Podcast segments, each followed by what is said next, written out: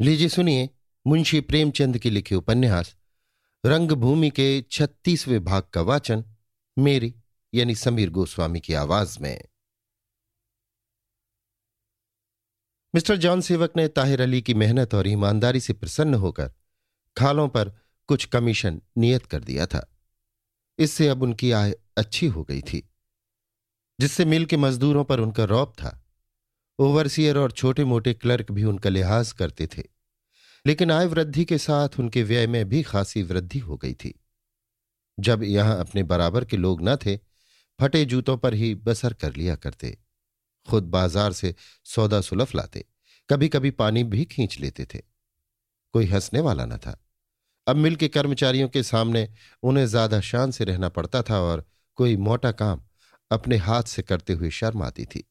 इसलिए विवश होकर एक बुढ़िया मामा रख ली थी। पान, इलायची आदि का खर्च कई गुना बढ़ गया था।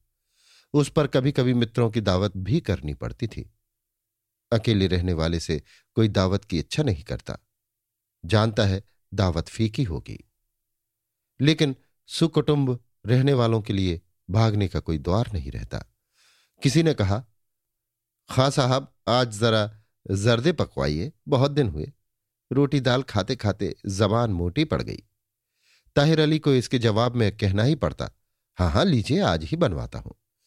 घर में एक ही स्त्री होती तो उसकी बीमारी का बहाना करके टालते, लेकिन यहाँ तो एक छोड़ तीन तीन महिलाएँ थीं। फिर ताहिर अली रोटी के चोर न थे। दोस्तों के आतिथ्य में उन्हें आनंद आता था। सारांश ये कि शराफत की निबाह में उनकी बधिया बैठी जाती थी। बाज़ार में तो उनकी रत्ती भर भी साख न रही थी। जमा मार प्रसिद्ध हो गए थे। कोई धेले की चीज़ को भी न पति आता। इसलिए मित्रों से हथ फेर, रुपए लेकर काम चलाया करते। बाज़ार वालों ने निराश होकर तकाजा करना ही छोड़ दिया। समझ गए कि इसके पास है ही नहीं, देगा कहाँ से? लिपिबद्ध ऋण अमर होता है, वचनबद्ध ऋण निर्जीव और नश्वर। एक अरबी घोड़ा है जो एड़ नहीं सह सकता। या तो सवार का अंत कर देगा या अपना। दूसरा लद्दू टट्टू है, जिसे उसके पैर नहीं, कोड़े चलाते हैं। कोड़ा टूटा या सवार का हाथ रुका और टट्टू बैठा, फिर नहीं उठ सकता। लेकिन मित्रों के आतिथ्य सत्कार ही तक रहता तो शायद ताहिर अली किसी तरह खींच तान कर दोनों चूल बराबर कर लेते। मुसीबत ये थी कि उनके छोटे भाई माहिर अली इन दिनों मुरादाबाद के पुलिस ट्रेनिंग स्कूल में भर्ती हो गए थे। वेतन पाते ही उसका आधा आँखें बंद करके मुरादाबाद भेज देना पड़ता था। ताहिर अली खर्च से डरते थे, पर उनकी दोनों माताओं ने उन्हें ताने देकर घर में रहना मुश्किल कर दिया।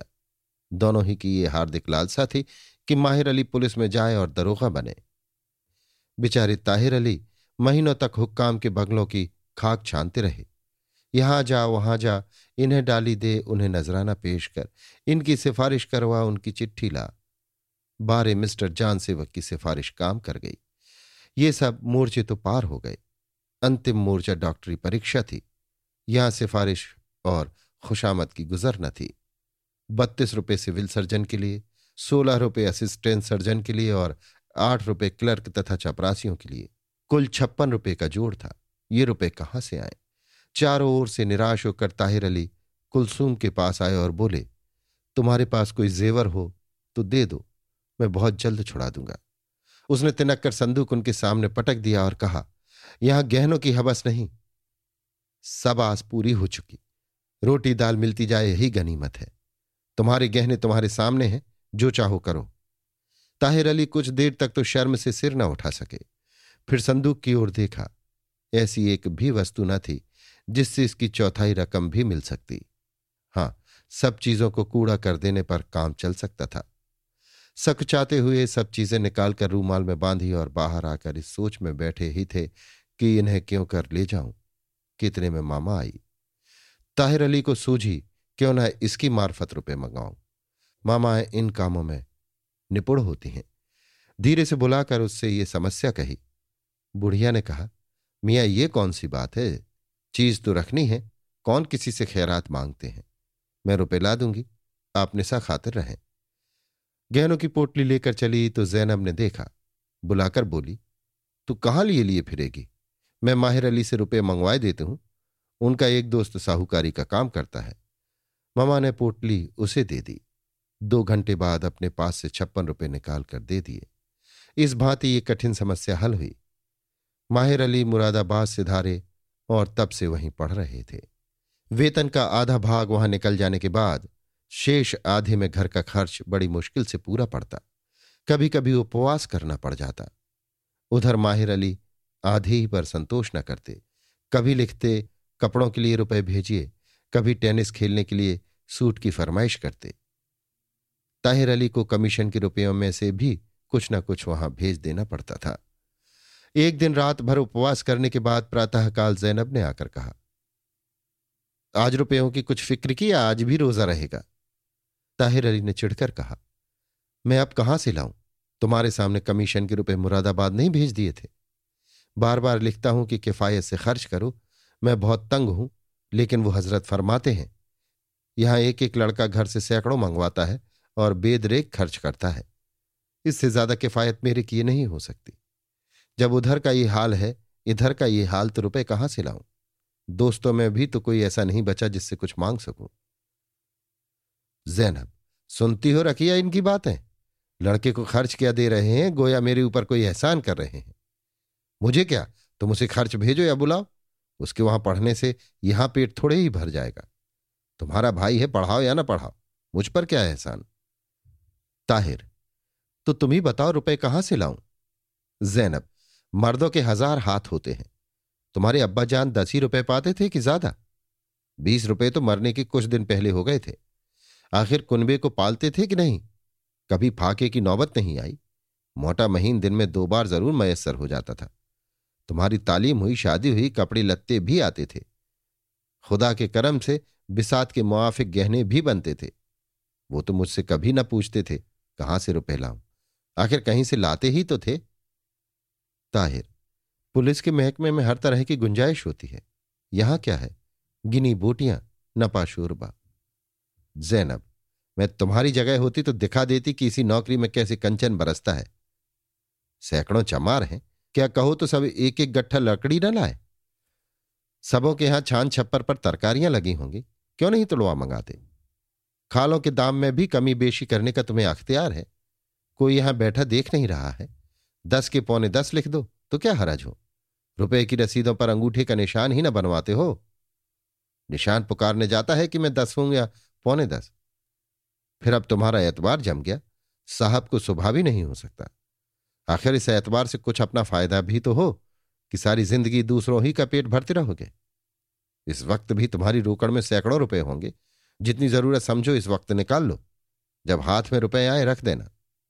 रोज की आमदनी खर्च का मीजान ही मिलना चाहिए ना। ये कौन सी बात है? आज खाल का दाम ना दिया, कल दिया। इसमें क्या तरद है? चमार कहीं फरियाद करने ना जाएगा। सभी ऐसा करते हैं और इसी तरह दुनिया का काम चलता है। ईमान दुरुस्त रखना हो तो इंसान को चाहिए कि फकीर हो जाए। रकिया, बहन ईमान है कहाँ? जमाने का काम तो इसी तरह चलता है। ताहिर, भाई जो लोग करते हो वे जाने। मेरी तो इन हथखंडों से रूह फना होती है। अमानत में हाथ नहीं लगा सकता। आखिर खुदा को भी तो मुँह दिखाना है।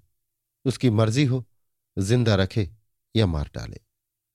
जैनब, वाहरे मर्दुए, कुर्बान जाऊँ तेरे ईमान पर।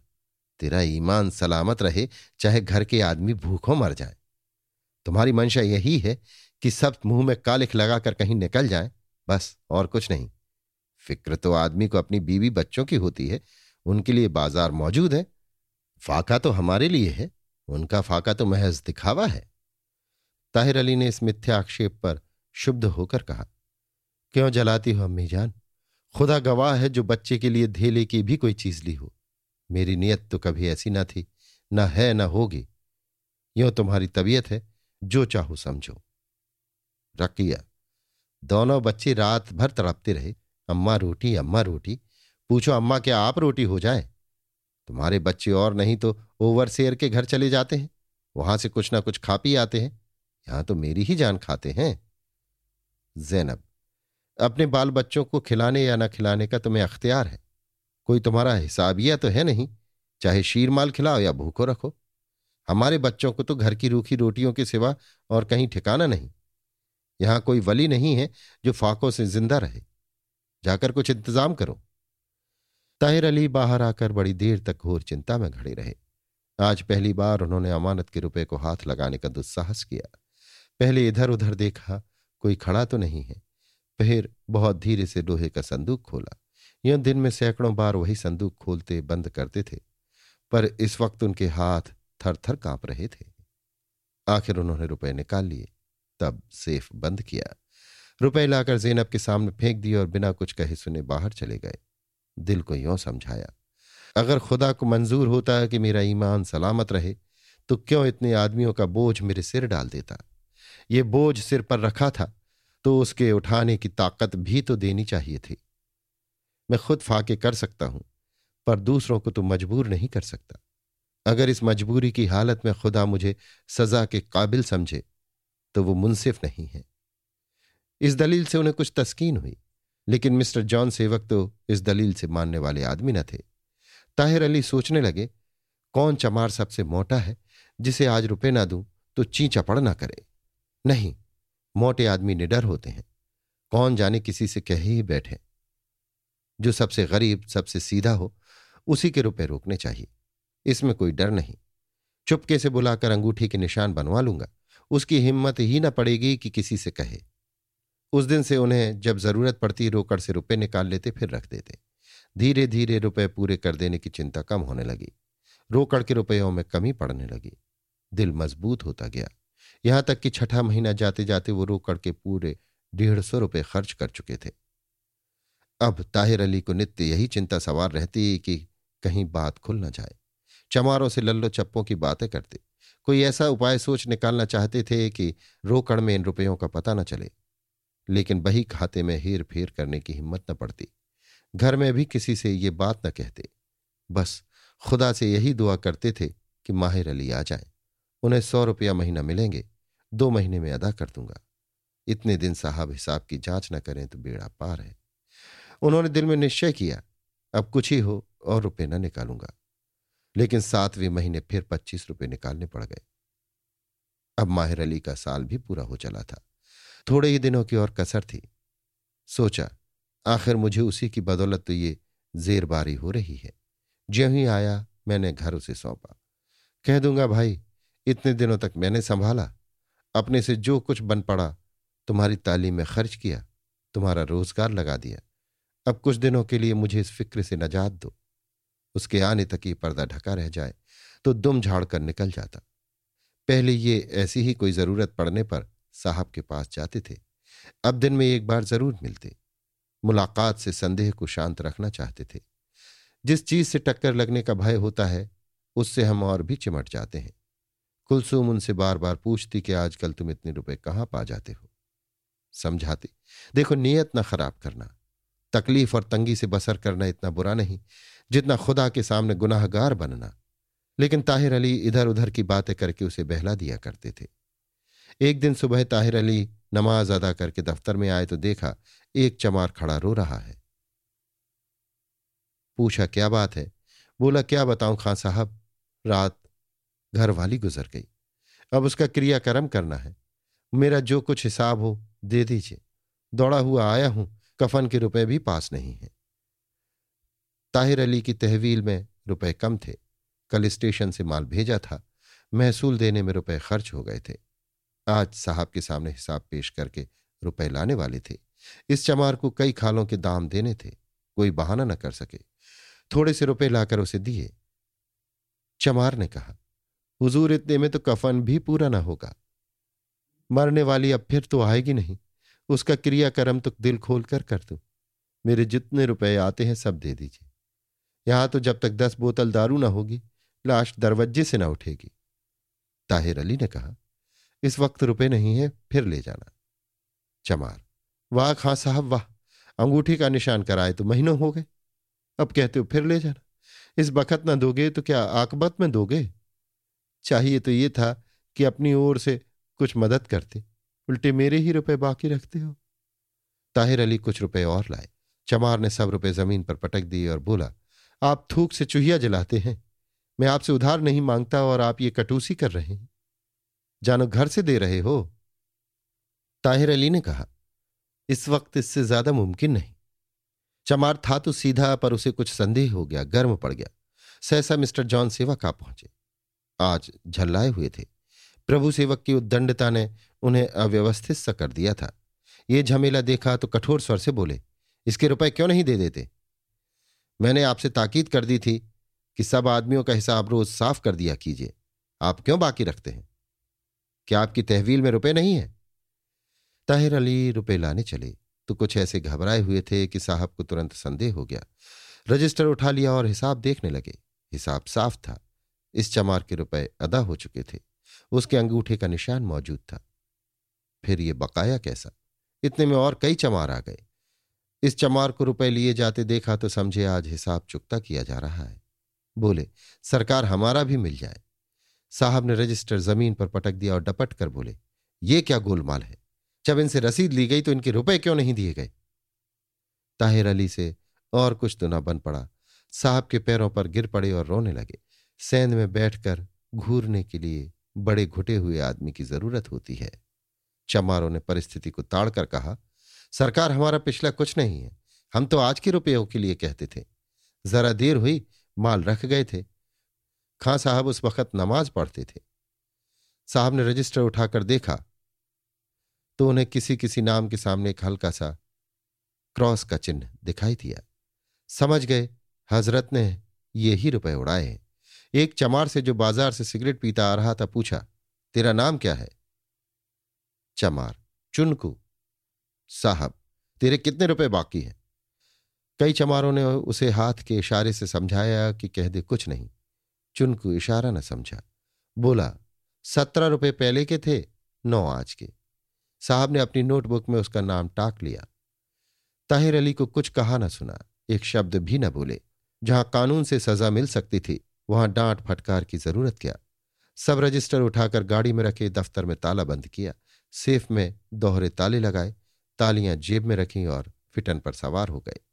ताहिर अली की इतनी हिम्मत भी न पड़ी कि कुछ अनुनय विनय करें। वाणी ही शिथिल हो गई। स्तंभित से खड़े रह गए। चमारों के चौधरी ने दिलासा दिया, आप क्यों डरते हो खा साहब? आपका बाल तो बांका ना होने पाएगा। हम कह देंगे, अपने रुपए भर पाए हैं। क्यों रे चुनकुआ? मेरा गंवार ही है। इशारा भी नहीं समझता। चुनकू ने लज्जित होकर कहा, चौधरी, भगवान जाने जो मैं जरा भी इशारा पा जाता तो रुपए का नाम ही न लेता। चौधरी, अपना बयान बदल देना। कह देना, मुझे जवानी हिसाब याद नहीं था। चुनकू ने इसका कुछ जवाब न दिया। बयान बदलना सांप के मुँह में उंगली डालना था। ताहिर अली को इन बातों से जरा भी तस्कीन नहीं हुई। वो पछता रहे थे। इसलिए नहीं कि मैंने रुपये क्यों खर्च किए? बल्कि इसलिए कि नामों के सामने क्रॉस के निशान क्यों लगाए? अलग किसी कागज़ पर टांक लेता तो आज क्यों ये नौबत आती? अब खुदा ही खैर करे। साहब मुआफ करने वाले आदमी नहीं है। कुछ सूझ ही न पड़ता था कि क्या करें। हाथ पाँव फूल गए। चौधरी बोला, खां साहब, अब हाथ पर हाथ धरकर बैठने से काम न चलेगा। ये साहब बड़ा जल्लाद आदमी है। जल्दी रुपए जुटाइए। आपको याद है कुल कितने रुपए निकलते होंगे? ताहिर, रुपयों की कोई फ़िक्र नहीं है जी। यहाँ तो दाग लग जाने का अफसोस है। क्या जानता था कि आज ही आफत आने वाली है? नहीं तो पहले से तैयार न हो जाता। जानते हो यहाँ कारखाने का एक न एक आदमी कर्ज मांगने को सिर पर सवार रहता है। किस किस से हीला करूँ? और फिर मुरवत में हीला करने से भी तो काम नहीं चलता। रुपए निकाल कर दे देता हूँ। ये उसी शराफत की सजा है। एक सौ पचास रुपये से कम ना निकलेंगे, बल्कि चाहे दो सौ रुपये हो गए हों। चौधरी, भला सरकारी रकम इस तरह खर्च की जाती है? आपने खर्च की या किसी को उधार दे दी? बात एक ही है। वे लोग रुपए दे देंगे? ताहिर, ऐसा खरा तो एक भी नहीं। कोई कहेगा, तनख्वाह मिलने पर दूँगा, कोई कुछ बहाना करेगा। समझ में नहीं आता क्या करूँ? चौधरी, घर में तो रुपए होंगे? ताहिर होने को क्या दो चार सौ रुपये ना होंगे? लेकिन जानते हो, औरतों का रुपया जान के पीछे रहता है। खुदा को जो मंजूर है वो होगा। ये कहकर ताहिर अली अपनी दो चार दोस्तों की तरफ़ चले कि शायद ये हाल सुनकर लोग मेरी कुछ मदद करें। मगर कहीं ना जाकर एक दरख्त के नीचे नमाज़ पढ़ने लगे। किसी से मदद की उम्मीद न थी। इधर चौधरी ने चमारों से कहा, भाइयों, हमारे मुंशी जी इस बखत तंग हैं। सब लोग थोड़ी थोड़ी मदद करो तो उनकी जान बच जाए। साहब अपने रुपए ही न लेंगे कि किसी की जान लेंगे। समझ लो, एक दिन नशा नहीं खाया। चौधरी तो चमारों से रुपए बटोरने लगा। ताहिर अली के दोस्तों ने यह हाल सुना तो चुपके से दुबक गए कि कहीं ताहिर अली कुछ मांग न बैठे। हाँ जब तीसरे पहर दरोगा ने आकर तहकीकात शुरू करने की और ताहिर अली को हिरासत में ले लिया तो लोग तमाशा देखने आ पहुँचे। घर में हाय हाय मच गई। कुलसुम ने जाकर जैनब से कहा, लीजिए, अब तो आपका अरमान निकला। जैनब ने कहा तुम मुझसे क्या बिगड़ती हो बेगम? अरमान निकले होंगे तो तुम्हारे, ना निकले होंगे तो तुम्हारे। मैंने थोड़े ही कहा था कि जाकर किसी के घर में डाका मारो। गुलछर्रे तुमने उड़ाए होंगे। यहाँ तो रोटी दाल के सिवा और किसी का कुछ नहीं जानते। कुलसुम के पास तो कफन को कौड़ी भी न थी। जैनब के पास रुपए थे, पर उसने दिल जलाना ही काफ़ी समझा। कुलसुम को इस समय ताहिर अली से सहानुभूति न थी। उसे उन पर क्रोध आ रहा था। जैसे किसी को अपने बच्चे को चाकू से उंगली काटते देखकर गुस्सा आए। संध्या हो रही थी। ताहिर अली के लिए दरोगा ने एक इक्का मंगवाया। उस पर चार कांस्टेबल उन्हें लेकर बैठे। दरोगा जानता था कि ये माहिर अली के भाई हैं। कुछ लिहाज करता था। चलते वक्त बोला, अगर आपको घर में किसी से कुछ कहना हो तो आप जा सकते हैं। औरतें घबरा रही होंगी। उन्हें जरा तस्कीन देते आइए। पर ताहिर अली ने कहा मुझे किसी से कुछ नहीं कहना है। वो कुलसुम को अपनी सूरत न दिखाना चाहते थे, जिसे उन्होंने जानबूझकर गारत किया था और निराधार छोड़े जाते थे। कुलसुम द्वार पर खड़ी थी। उसका क्रोध, प्रतिक्षण, शोक की सूरत पकड़ता जाता था। यहाँ तक कि जब इक्का चला तो वह पछाड़ खाकर गिर पड़ी। बच्चे अब्बा अब्बा करते इक्के के पीछे दौड़े। दरोगा ने उन्हें एक एक चवन्नी मिठाई खाने को देकर फुसला दिया। ताहिर अली तो उधर हिरासत में गए। इधर घड़ी रात जाते जाते चमारों का चौधरी रुपए लेकर मिस्टर सेवक के पास पहुँचा। साहब बोले, ये रुपए तुम उनके घर वालों को दे दो तो उनका गुजर हो जाए। मामला पुलिस के हाथ में है, मैं कुछ नहीं कर सकता। चौधरी, हुजूर आदमी से खता हो ही जाती है। इतने दिनों तक आपकी चाकरी की, हुजूर को उन पर कुछ दया करनी चाहिए। बड़ा भारी परिवार है सरकार। बाल बच्चे भूखों मर जाएँगे। जॉन सेवक, मैं ये सब जानता हूँ, बेशक उनका खर्च बहुत था। इसीलिए मैंने माल पर कटौती दे दी थी। मैं जानता हूँ कि उन्होंने जो कुछ किया है, मजबूर होकर किया है। लेकिन विष किसी नियत से खाया जाए, विष ही का काम करेगा। कभी अमृत नहीं हो सकता। विश्वासघात विष से कम घातक नहीं होता। तुम ये रुपए ले जाकर उनके घर वालों को दे दो। मुझे खां साहब से कोई बिगाड़ नहीं है, लेकिन अपने धर्म को नहीं छोड़ सकता। पाप को क्षमा करना पाप करना है। चौधरी यहाँ से निराश होकर चला गया। दूसरे दिन अभियोग चला। ताहिर अली दोषी पाए गए। वो अपनी सफ़ाई न पेश कर सके। छह महीने की सजा हो गई। जब ताहिर अली कांस्टेबलों के साथ जेल की तरफ़ जा रहे थे तो उन्हें माहिर अली तांगे पर सवार आता हुआ दिखाई दिया। उसका हृदय गदगद हो गया। आँखों से आँसू की झड़ी लग गई। समझे माहिर मुझसे मिलने दौड़ा चला आता है। शायद आज ही आया है और आते ही आते ये खबर पाकर बेकरार हो गया है। जब तांगा समीप आ गया तो वो चिल्लाकर रोने लगे।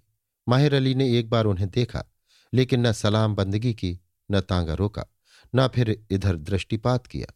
मुँह फेर लिया, मानो देखा ही नहीं। तांगा ताहिर अली की बगल से निकल गया। उनके मर्म स्थल से एक सर्द आह निकल गई। एक बार फिर चिल्लाकर रोई। वो आनंद की ध्वनि थी, ये शोक का विलाप था। वे आँसू की बूंदें थी, ये खून की। किंतु एक ही क्षण में उनकी आत्मवेदना शांत हो गई।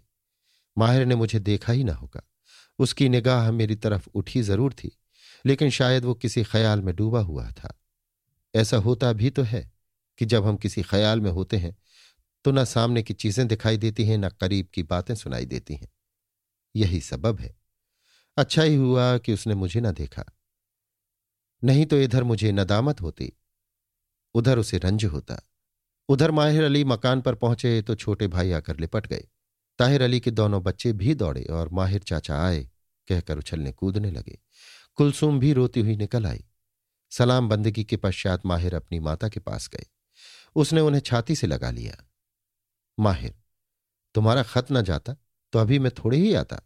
इम्तहान के बाद ही तो वहाँ मज़ा आता है। कभी मैच, कभी दावत, कभी सैर, कभी मुशायरे। भाई साहब को यह क्या हिमाकत सूझी? जैनब, बेगम साहब की फरमाइशें कैसे पूरी होती? जेवर चाहिए, जरदा चाहिए, जरी चाहिए, कहाँ से आता? उस पर कहती हैं, तुम ही लोगों ने उन्हें मटिया मेट किया। पूछो, रोटी दाल में ऐसा कौन सा छप्पन टके का खर्च था? महीनों सिर में तेल डालना नसीब ना होता था। अपने पास से पैसे निकालो तो पान खाओ। उस पर इतने ताने माहिर। मैंने तो स्टेशन से आते हुए उन्हें जेल जाते देखा। मैं तो शर्म के मारे उनसे कुछ न बोला, बंदगी तक न की। आखिर लोग यही न कहते कि इनका भाई जेल खाने जा रहा है। मुँह फेर कर चला आया। भैया रो पड़े। मेरा दिल भी महसूस उठा, जी चाहता था उनके गले लिपट जाऊँ, लेकिन शर्म आ गई। थानेदार कोई मामूली आदमी नहीं होता। उसका शुमार हुक्काम में होता है। इसका ख्याल ना करूँगा तो बदनाम हो जाऊँगा। जैनब। छह महीने की सजा हुई है। माहिर। जुर्म तो बड़ा था, लेकिन शायद हाकिम ने रहम किया। जैनब, तुम्हारे अब्बा का लिहाज किया होगा, नहीं तो तीन साल से कम के लिए न जाते। माहिर, खानदान में दाग लगा दिया।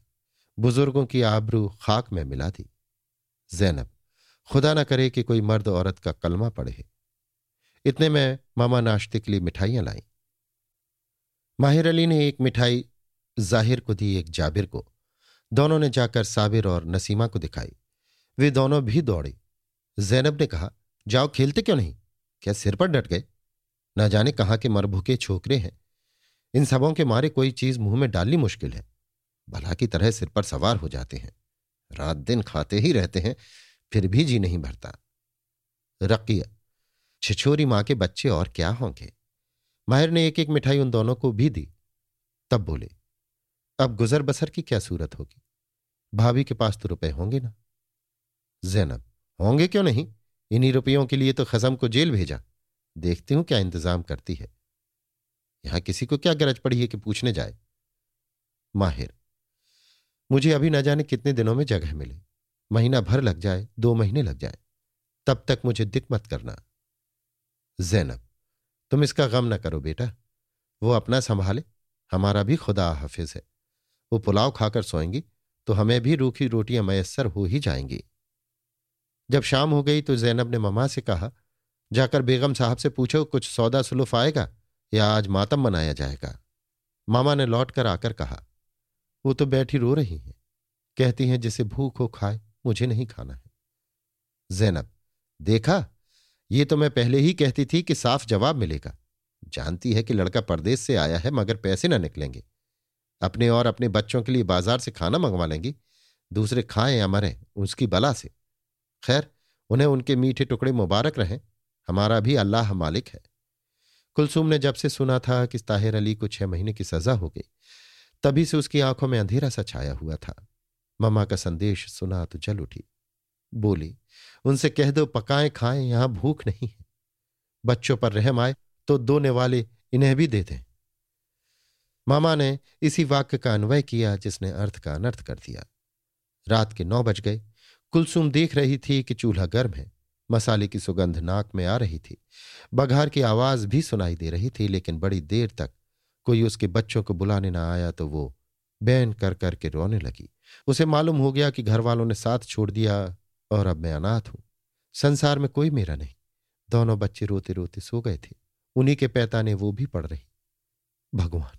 ये दो दो बच्चे, पास फूटी कौड़ी नहीं। घर के आदमियों का ये हाल, ये नाव कैसे पार लगेगी? माहिर अली भोजन करने बैठे तो मामा से पूछा, भाभी ने भी कुछ बाज़ार से मंगवाया है कि नहीं? सैनब मामा से मंगवाएँगी तो पर्दा ना खुल जाएगा। खुदा के फजल से साबिर सयाना हुआ। गुपचुप सौदे वही लाता है और इतना घाघ है कि लाख फुसलाओं पर मुँह नहीं खोलता। माहिर, पूछ लेना, ऐसा ना हो कि हम लोग खाकर सोएँ और वो बेचारी रोज़े से रह जाए। जैनब, ऐसी अनिली नहीं है। वो हम जैसों को चरा लाए।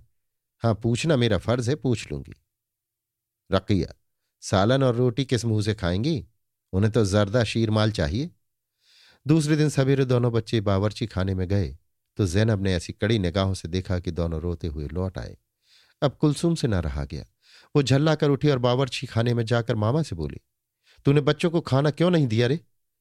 क्या इतनी जल्द काया पलट हो गई? इसी घर के पीछे हम मिट्टी में मिल गए और मेरे लड़के भूखों तड़पे। किसी को दर्द ना आए। मामा ने कहा तो आप मुझसे क्या बिगड़ती मैं कौन होती हूँ? जैसा हुक्म पाती हूँ, वैसा करती हूँ। जैनब अपने कमरे से बोली, तुम मिट्टी में मिल गई तो यहाँ किसने घर भर लिया? कल तक कुछ नाता निभा जाता था, वो भी तुमने तोड़ लिया। बनिए के यहाँ से कर्ज, जिन्स आई तो मुँह में दाना गया। सौ कोस से लड़का आया तुमने बात तक ना पूछी। तुम्हारी नेकी कोई कहाँ तक गाए? आज से कुलसुम को रोटियों के लाले पड़ गए। माहिर अली कभी दोनों भाइयों को लेकर नानबाई की दुकान से भोजन कराते, कभी किसी इष्ट मित्र के मेहमान हो जाते। जैनब और रकिया के लिए मामा चुपके चुपके अपने घर से खाना बना लाती। घर में चूल्हा न जलता। नसीमा और साबिर प्रातःकाल घर से निकल जाते। कोई कुछ दे देता तो खा लेते। जैनब और रकिया की सूरत से ऐसे डरते थे जैसे चूहा बिल्ली से। माहिर के पास भी न जाते। बच्चे शत्रु और मित्र को खूब पहचानते हैं। अब वे प्यार के भूखे नहीं, दया के भूखे थे। रही कुलसुम, उसके लिए गम ही काफ़ी था। वो सीना पर रोना जानती थी। चाहती तो सिलाई करके अपना निर्वाह कर लेती, पर जलन के मारे कुछ न करती थी। वो माहिर के मुँह में कालिक लगाना चाहती थी। चाहती थी कि दुनिया मेरी दशा देखे और इन पर थूके। उसे अब ताहिर अली पर भी क्रोध आता था। तुम इसी लायक थे कि जेल में पड़े पड़े चक्के पीसो। अब आँखें खुलेंगी। तुम्हें दुनिया के हंसने की फ़िक्र थी। अब दुनिया किसी पर नहीं हंसती। लोग मज़े से मीठे लुक में उड़ाते और मीठी नींद सोते हैं। किसी को तो नहीं देखती कि झूठ भी इन मतलब के बंदों की फजीहत करें। किसी को गरज ही क्या पड़ी है कि किसी पर हंसे? लोग समझते होंगे, ऐसे कम समझो, लाज पर मरने वालों की यही सजा है। इस बात ही एक महीना गुजर गया। एक दिन सुभागी कुलसुम के यहाँ साग भाजी लेकर आई। वो अब यही काम करती थी। कुलसुम की सूरत देखी तो बोली, बहू जी, तुम तो पहचानी ही नहीं जाती। क्या कुड़कुड़ कर जान दे दोगी? विपत तो पड़ ही गई है। कुड़ने से क्या होगा? मसल है, आंधी आए, बैठ गवाए। तुम न रहोगी तो बच्चों को कौन पालेगा? दुनिया कितनी जल्द अंधी हो जाती है। बेचारे खां साहब इन्हीं लोगों के लिए मरते थे। अब कोई बात भी नहीं पूछता। घर घर यही चर्चा हो रही है कि इन लोगों को ऐसा न करना चाहिए था। भगवान को क्या मुँह दिखाएँगे? कुलसुम, अब तो भाड़ लीप कर हाथ काला हो गया। सुभागी, बहू कोई मुँह पर ना कहे, लेकिन सब थोड़ी थोड़ी करते हैं। बेचारे नन्हे नन्हे बालक मारे मारे फिरते हैं। देखकर कलेजा फट जाता है। कल तो चौधरी ने माहिर मियाँ को खूब आड़े हाथों लिया था। कुलसुम को इन बातों से बड़ी तस्कीन हुई। दुनिया इन लोगों को थूकती तो है, इनकी निंदा तो करती है। इन बेहयाओं को लाज ही ना हो तो कोई क्या करे? बोली, किस बात पर? सुभागी कुछ जवाब न देने पाई थी कि बाहर से चौधरी ने पुकारा। सुभागी ने जाकर पूछा, क्या कहते हो?